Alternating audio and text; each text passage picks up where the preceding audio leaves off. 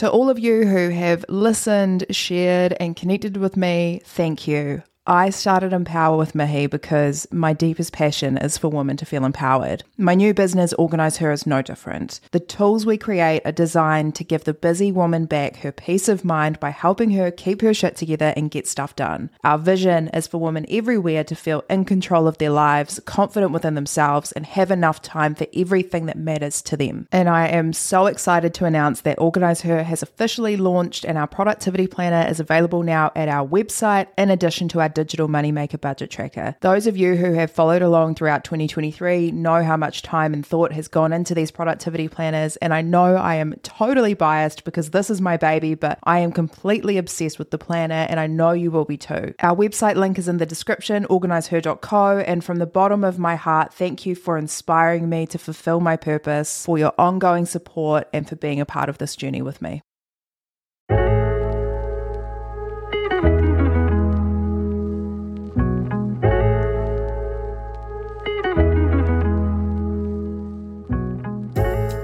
Kia ora and welcome to Empower, the podcast that has one sole purpose, which is to inspire you to live your best life as your best self. My name is Mihi Sorensen. I'm a lawyer, girl power advocate, grow an independent woman, of course. I'm obsessed with self love and personal development, so now I'm also the host of this podcast.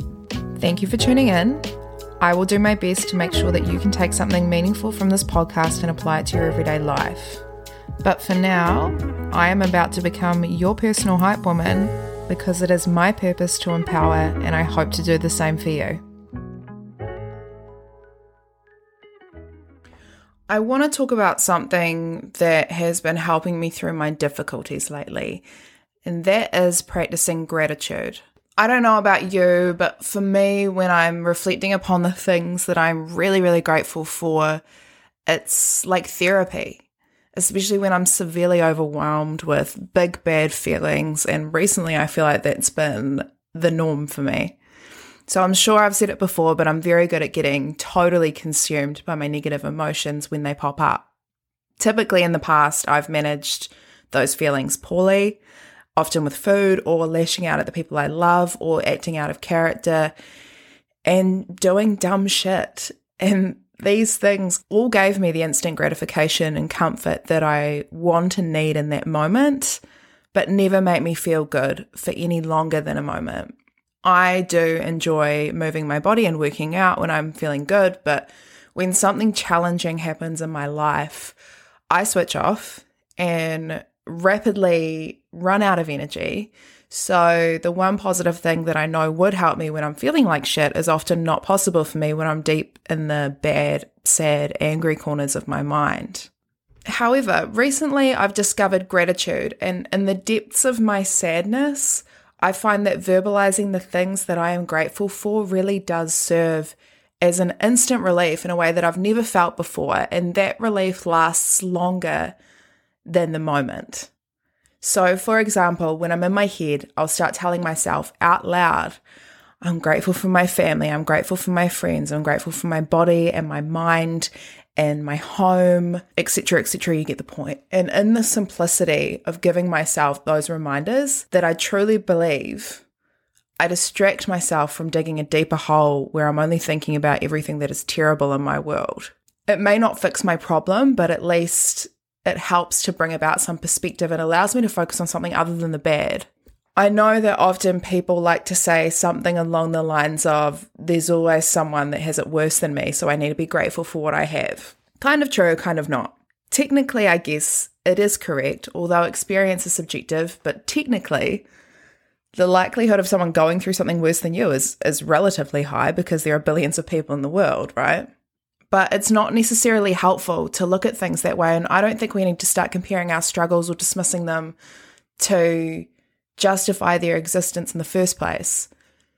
It is possible to be grateful for what you have without needing to qualify that gratitude with because someone somewhere is worse off. In any circumstance, I think the kindest thing that you can do for yourself is just to be grateful and to actively practice that gratitude. I was listening to The Power of Vulnerability by Brene Brown on Audible, which, by the way, is an amazing book. And I admit, I hate reading. I am not someone who has ever enjoyed reading, ever. But ever since I discovered Audible, I realized that I actually do enjoy books, but the most meaningful way for me to absorb a book is to listen to it. So if you're anything like me and you think books aren't for you, so you're just never going to be that person who learns by reading because you can't be bothered reading. I just don't have the attention span for it, to be honest. I just can't sit there and read words. I get impatient. Download Audible because it has totally changed my world and I'm learning so much now and I was craving that before. Anyways, I digress. In this book, Brene Brown talks about how we find it difficult to feel pure joy because we are always waiting for something bad to happen. She talks about the example of parents standing over their sleeping children and thinking about how much they love them, and then all of a sudden being hit with this thought about something really terrible happening to their child, and more or less how that would like completely ruin their lives. I really identified with this. Obviously, I don't have children, but there are people in my life that I love more than life itself. My parents are the perfect example. The thought of losing them cripples me. It is my greatest fear. And unfortunately, it is a thought that enters my mind daily. Brene explains that this is the way that we try to avoid being blindsided by the pain of potential tragedy and loss. The idea that if we rehearse it every chance we get, that when it does happen, it won't hurt as much. And that once you receive the dreaded phone call or receive that news from the doctor in the hallways of the hospital, the blow won't hit as hard because you've planned for it and you've practiced it of course, once that terrible thing does happen, we soon realize that no matter how hard we planned for it, there was no way to prepare for it and it doesn't hurt any less. This need to prepare for terrible things to happen totally destroys moments of joy because you realize very quickly how it can and quite possibly could be taken away. We all want to be happier. We all want to enjoy these moments of intense joy without them being ruined by our ability to catastrophize. And this is coming from a professional catastrophizer. The way that we can do it is by actively practicing gratitude. When you start imagining something really terrible happening, or when you're feeling really bad about something, you need to recognize that that is a trigger and instead start focusing on what you're grateful for in that moment. This happened really recently for me my parents flew up to Hawke's Bay to stay with me, and it was the first time they'd seen my home, which I've recently purchased. It was so lovely having them here. They're my best friends. We had so much fun.